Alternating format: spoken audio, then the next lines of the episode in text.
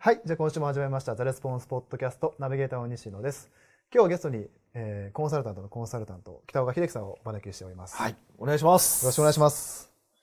さて、はいあのーまあ、今回のポッドキャストはいつもと違いまして、はい。いつもと違うこともない気がするんですけど、うんまあ、いつもだったらなんとなくこうテーマを決めて、あの、僕はお願いしますという感じにするんですけどあも、ーそうですね。今回ないですよね。ないんですあよ。ーそれでいくとちょっと一個、はい。あの物申したいことがあるんですけどお、このレスポンスポッドポッドキャストにレスポンスポッドキャストにですかもう物申したいことがあるんで、あ辛いな、それは。ちょっと聞いてもらってもいいですか。聞いて、はい。あのね、まあありがたいことに、はいレスポンスポッドキャスト、まあレスポンスメールマガかしていただいて、はいまあポッドキャストとかもまあ聞いていただいてて、でまあいろんなとこでそのレスポンスのお客さんと会うわけですよ。ああ、はいはいはいはい。まあ、いろんな場所でね、あのもちろんそのレスポンスのセミナーの会場だったりとか、うんなんかうちのわセミナーにわざわざ来てくれたりとかうん。するから、すごいありがたい話なんですけど、はい毎回言われるのが、はい。レスポンス大体北岡さん遊んでる話がしてませんよねって言われるんですよ。おーなるほど。毎回はイタリア行っただのあ、ーなんだかんだで、そういう話ばっかりで、北岡さんは仕事してるんです かって、あおの前ですかそれ。言われたんですけど、はい。あのやめてもらっていいですか まあまあ働いてますから。まあまあ働いてます。タイミングよくこう、そ最近行かれたんですよねっていう、その、なんていうかな、人生のイベントのピックアップしてるだけですかなら、んね。かそうそうそうそうそう。あの、フェイスブック見たら毎日みんなリア充のように見えるけど、一人一人で見ていたら月とかするわけじゃないですか。そうですねその感じで、なんかもうええとこしか見られてないから、もうすっごい俺遊んでるように見られてて、もうびっくりなんですよ。え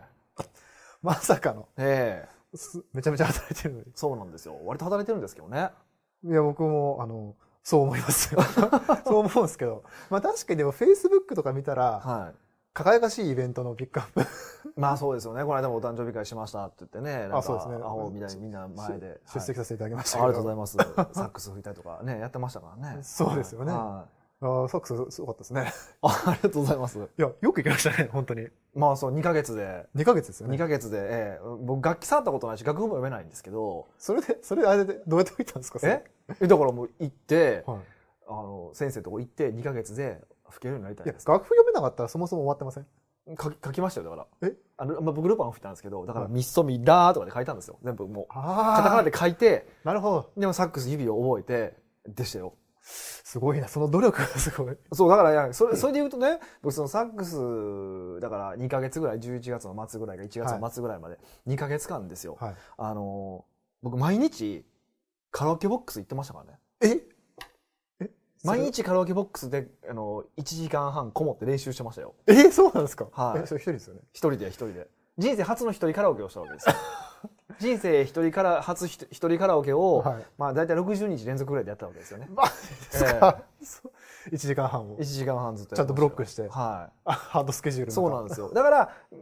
し仕事も同じことではい。そういう、だから最後のね、あの、サックスはこう100人ぐらいの前で、まあ、ひか吹かしていただいたんですよ。はいはいでそこしか見てないから、そうですよね。あの、あれなんですけど、僕その前に、だから膨大な、血の滲むような努力をしてるわけなんですよ。うん。そこをもっとみんなに知っ てと。 いうことを言いたいわけで、これ仕事も含めてね。そうですねええそうなんですよ。いや、あの、まあ、僕がその、たまたまその、インタビューさせていただいたはい。数少ない人生のイベントで、まはいあ、。結構イタリアの話とかもはいあるじゃないですか。そうですね。でも、あのイタリアのイベントも言うたら、普通の人入れないじゃないですか。そうですね。はい。だから入れないところに行けたっていうのは、そこまでの積み重ねの、いろんな積み重ねの中のその出会いのそうわけそでうすよそうねそういろんな方と出会ったりとかしてですからねそうですよねはいはい はい積み重ねがあってのそれですからね。そうなんですよでも、遊んでるんですよって。あそうそうそうそうそうそうでもそういうふうに言えば見えちゃうんだなっていうのはあ本当改めて思ったし、ーうんあの多分逆に我々もやっぱこう成功してる人を見たらそこしか見てないからあーそうですね。なんかねあのあかんなって改めて思うわけですよ。そうですよね。あーそうですよね。うんなんか、よくその成功の原則ってあるじゃないですか。はいなんかこう、これでうまくいく原則。うんまあ世の中に成功の原則って検索したらどんぐらいあるのかって言ったらね、 結構面白そうなものうで腐るほどあるでしょうけどねあるでしょでもその成功の原則ってこう、まあ、僕僕もマネジメントの本とか、まあ、もちろんマーケティングの本読みますけど読んだら結構やっぱなんか特殊状況下ってあったりしません、うんなあ多いですね。うん多い多い。うんあのねこれ一昨年かザッポス行ってきたことがあるんですああはいはいはいはいザッパスにうんザッポス行った時にそのカスタマーサティスファクションがすごい顧客満足度高いみたいなやつを見に行ったんですけど、あのなんか文化をこう例えば見学してみ見てなんか研究してやったとするじゃないですか、うん多分ね普通の会社がうまうまくいかないかなと思うんですよね。ああそうでしょうね、そうでしょうねんなんかもうえあそめっちゃ遊んでるような感じが大丈夫みたいな、 うんうん、すごいこうなんか いやそのスポットしかいやザッポスも今やもう、ね、大企業でアマゾンで買収されて、まあ、はい今やってますけど、うんなんかそのスポットの考え方マインドセットじゃないですか。で言ったらその見てる人のそのマインドセットの考え方ステージって全然違うじゃないですか。はいはいはいでそうするとそこのなんていうかなあの輝かしい場所だけ見て判断するって結構むず危険やなって思ってるちゃんいでやすね。本当そうですよ、うんでそれ系の話ってもっと重要なことがあって、はい、あのー因果関係が違うこともあるんですよ、おー例えばねあのー Google とかだと、はいまあ、お菓子が食べ放題でとかはいはいありますね。オフィスが綺麗でちょっと綺麗なオフィスで言うのもなんなんです けどオフィスが綺麗でとか申し訳ないですね。 で従業員のモチベーション高くてとかって言うんですけどあのそうやってる会社でもダメな会社はありますからねああそうだから業績がいいからお菓子とかを出せるんですよあれ逆なんですよあーなるほどでで出すで出してたらいつの間にかダメになっていく会社もいっぱいあああるんですあね。るわけですよねうん実際あの実在した会社なんですけど、はい10年ぐらい前はい10ちゃうわ10 1415年ぐらい前かなはい実在してこの間多分45年ぐらい前に潰れた会社、まあ、某某社がはいはい。あるんですけど、某社がその会社なんかはそれこそあのテーラーを持ってたんですよへーえテテテーラーテーラーってあの服屋さんあオーダースーツの服屋さんそをう持ですねってて、あの福利厚生で社員がそのテーラーで服を作れると。へ え、すげえ。で入り口でその会社の入り口にはもうあのカウンターバーがあってお酒が飲めると。おお、すごいですねっ。ていうすごい会社があったん です。ではでそこはあの従業員全員グリーン車移動なんですよへえ、とかねそういうことをこう言ってるわけです。なるほど。うん、でまあそそれなりのねそれっぽい理屈は言うわけで従業員満足度を上げてどうのこうのとか、うん従業員がこういい環境で働けばどうのこうのとかって言うわ言ってたわけです、はいで結構メディアでもバンバン出てたんですよなるほど、なるほでど。社長も結構本とかも出してたわけですよそれでも受け良さそうですもんね。そうなんですよそういう 話社すごいあのよ会世間受けが。そうなんですよ社員のためにみたいな感じで、うんほなあの人潰れましたからね難しいとこですね、それでも。そうなんですよなんか、そういうのって、あの、ドラスティックな変化じゃないじゃないですか。はいこうなんか、例えばカウンターバー作りました。うん満足度上がりました。うんでも、じゃあ、そのによって業績上がったか下がったかって、こう、すごい見えづらい。で因果関係がわからないんですそうよでねすねうんうんだからむっちゃ汚いオフィスで稼いでる会社もあるし、そうですよね。もうオフィスなしで稼いでる会社もありますからあね。れがあるからね、だからそれ違うやろとらいう話ですよね。まさにスポッットだけ見ると、そう、そうなんですよ。本当、そうなんですよね。あの気をつけた方がいいですよ、本当。 まあそうですよねあーそうですよね、うんまあそのフェーズによってとかあと まあば場所によってまあそれでもなんか使えるものっていうのはもちろんあるとは思うんですけどね、なんか、なかなかその、まあ、判断どこっていうのが難しいなっていうのはもうちょっと海外出張もあったんで、はいそれはちょっと感じたんですよね確かにうねん。そうですよね。あそう僕ねあこれ全然関係ない話なんですけうんど、はい。一昨日いや先週かな海外出張から帰ってきたばっかりしたんですよああ、なるほど。おっと おー自慢、自慢。自慢ではないですおーいや結構ちょっと、まあ、不思議な海外出張だったんですけどね、はまあ、ちょっと、まあ、うちのあの大東出版でいくと、まあ、プロダクトをこうね生成ーで、まあ、セールスビデオとかでうん売るのが、まあまあ、言ったら強みなみたいなところがあるじゃないですか、 いはどいっちかというとそのそっち行ったあの行ったところはオフラインが強い会社だったんですよほうほうほうほうほう。オフラインが強い会社でいろいろ話聞いてったらあなかなか手込んでることすしてるなと例えばイベント開いて一人一人個別でクロージングしてこう商品を売るみたいな時に、私はうまくいくモデルではあるんですけど、うんうんうんこれそのままいきなりうちに会社やるの無理やなと思ったんですよね。はいはいは多分、だから多分今入ってきてここに、よし、じゃあセールスしてこいって言ったら、多分、その子やめると思うんですよ。い。多分できないでしょうね。うんはだから、でも一般的にはそのうまく、すごいうまくいってる会い社。。でも、なんか、いざそのスポットだけ見たときに、やっぱそのコンテクストがおお互い違うな、みたいな。ちなみにその会社さんの社社長さんが、もともと不動産とかやってた人なんですよね。でその不動産やってて、まあ、結構めちゃめちゃ売ってた。もう、もうすごいってなんか、なんかね、まあ、プレゼントで、ね、1000億ぐらい売ってたらしいですよ。そんな人おんねやと思って。うん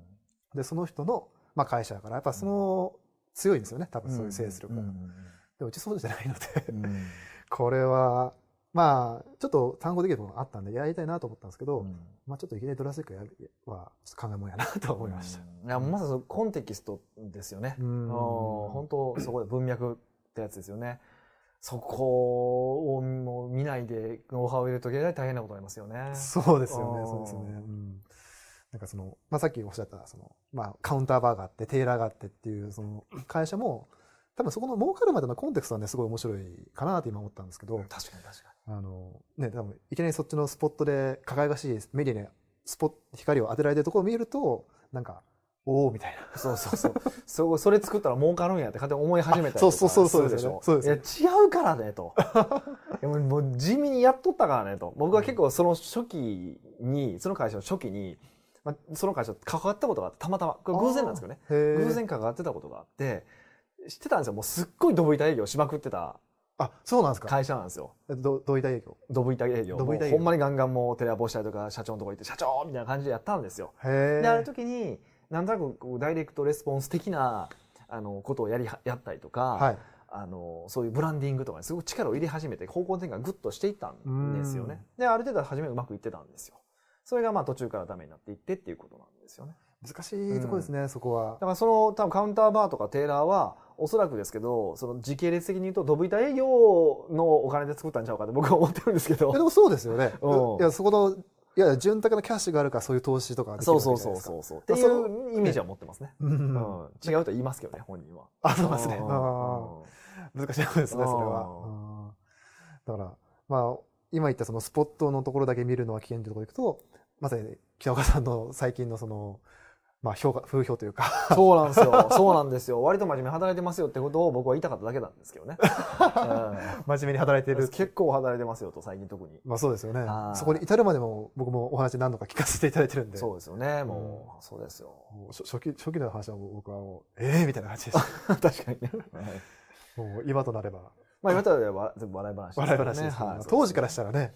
まあもう必死でしたよね、やっぱりね。そうですよね。うんうんだからそれで見ると、やっぱりね、だからそれこそ最近、まあ子会社の社長とかよく怒ることはあるんですけど、はい。やっぱりね、基準が違うんですよね。ああ、なるほど。なるが、うんだから、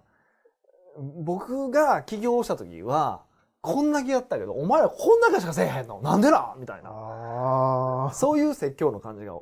結構多くて。へえ、そうなんですね。うん、なんかそうですね基準ってそれぞれ持ってるから、うんそれぞれのその基準を、うん、社長に合わせてもらうとかっていうのは結構大事だなっても思いましたけどね。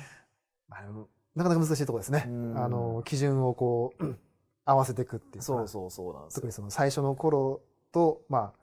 だからまあ、それこそ、まあ、北岡さんの今のこん状態って、その、えコンテクストがあるわけです。そうそう違うからね。で、そのキャリアは短い人たちとの基準の差ってやっぱすあると思うんですね。どうしてもそれっまあてね。ただねただただ、はいな例えばそのこれから起業したいですみたいな人も来るわけじゃないですか講座はに。い。はい。でこれいついつまでこれぐらい例えば3か月でこれをやりましたってうんドヤ顔で言うんですけど、俺それ2週間で終わっとったからね ってあでもあるんですよ。なるほ どで。そのスピード感は何なんと。なんで寝てんのみたいなね。うーん。あって、で、それをまあ、子会社の社長とかに言うと、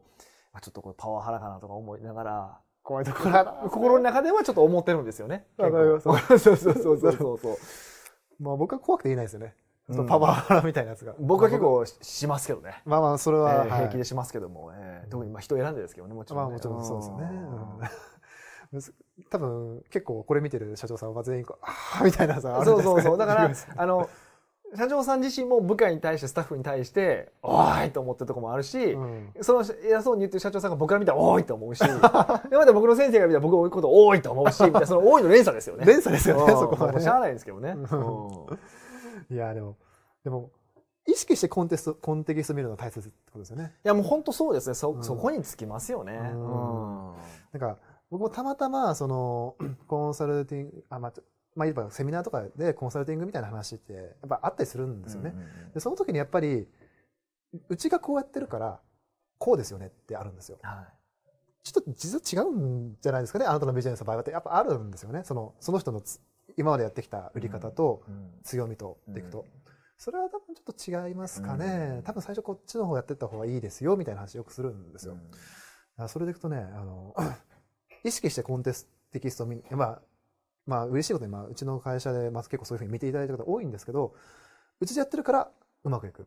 やでもそれちょっと違うんですみたいな。あ面白い話でいくと、最近、まあ、とあるページの改良したんですね。で、とあるページの改良を見て、他社の人がシステムでこのページがいいから、これをパクろうって言ってシステム作ったらしいんですよ。でもこのページは、あの、コンバージョンレートで言ったら下がってたんですよ。でも、まあ、ちょっとある一環のために、まあ、やむなしにこっちの方はもうこれに統一しましょうっていうふうにしたものなんですね。この会社はコンバージョンレート上がると思って、上げ、あの、作った、システム作ったのに、ざなんと落ちるみたいな。 だからその意識してこう見るっていうのがすごい、まあいろんな方見て、まあ僕も、もちろん僕自身もそうですし、うんあの見て、あ、重要やなっていうのをよくも、 そうですよね。それ逆もまだしかりで、はい。あのこん世世の中にいるコンサルタントと名乗る奴らの多分、そうですね、ネットでいくと9割以上はいはそうだと思うんですけど、俺はこのやり方でうまくいった、だからお前らもこうまくいくはずだみたいなあー理屈のやつが多いじゃないですか。そうですね、そうですね。もうあれはほんま気をつけてくださいね と。ああ、なるほど。僕すごく言いたいんですうーよ。うんんあれ系はもう立ち寄りですね。立ち悪いですかそう。で、たまたまそういうことコンテキストがあって、あのうまくいっちゃう人がその中にいてるじゃないですか。はいはいはい。奇跡的に、うんまあ、100人おったら2人3人はいてるじゃないですか、うんでそれがまた成功事例として出せ出されるじゃないですか、うんだからこのコンサルタントはすごいっていうふうに感じちゃうんですよ見てる側からすると、うんで、もちゃんと冷静に見たらいやでもその97に落ちてるからねとああ。でその落ちてる理由もシンプルにもう単純に押し付けられてるからなるほもど。うじゃあやらないから成果が出ないとこもあるけどそれは置いといてもう単純に俺のやり方がうまくうまくいったのはこれだからお前らもこれやれって言ってやってたまたまコンテキストがあった人だけうまくいってるだけなんで、うんこれはね、そのノウハウとかコンサルタントの見るときも気をつけてほしいですよね。難しいところですね。はいなるほどねうんまあでも、コンテコンテキストを考えるってことですよね。そうですね意識して見るっていうことそうでですすね。ね。北岡さんが、そのいいな、Facebook の写真を上げたとしても、そこに至るまでの12年間、13年間のコンテキストを見る。そう、見てほしいです。見てほしいです僕がサックス含む前には2ヶ月すっごい練習してましたし、カラオケボックス一人えでえ。そうですよ、イタリア行くまでもいろいろあったし、私、そうなんですよ、本当。そこまでの至るその積み重ねですよね。そうですね。で、それが多分想像できる人が、やっぱ強いとと思います。それが合ってる間違ってる全然どっちでもよくて。そうですね。あの、それを想像できるっていうのが多分一つの強みになると思いますしね。う、うんそうですね、そうですね。まあ、僕多分それでいくと そのコンテキストをまあ理解した上でいかにこう取り入れようとするなんか考えるかも結構いいかなと思ったんですよねそうですねこ今回のそのうん出張で特に思ったんですよね、今回でいくと。まあでも、まあ、コンテキストを考えましょうというはいことですね。はい。はい、ぜひコンテキストを考えて Facebook の投稿を見ましょうということで。お願いし ます。はいはい、ということで今週のポッドキャストはこれで応援させていただきたいと思います。北岡さんありがとうございましあたりがとうございました。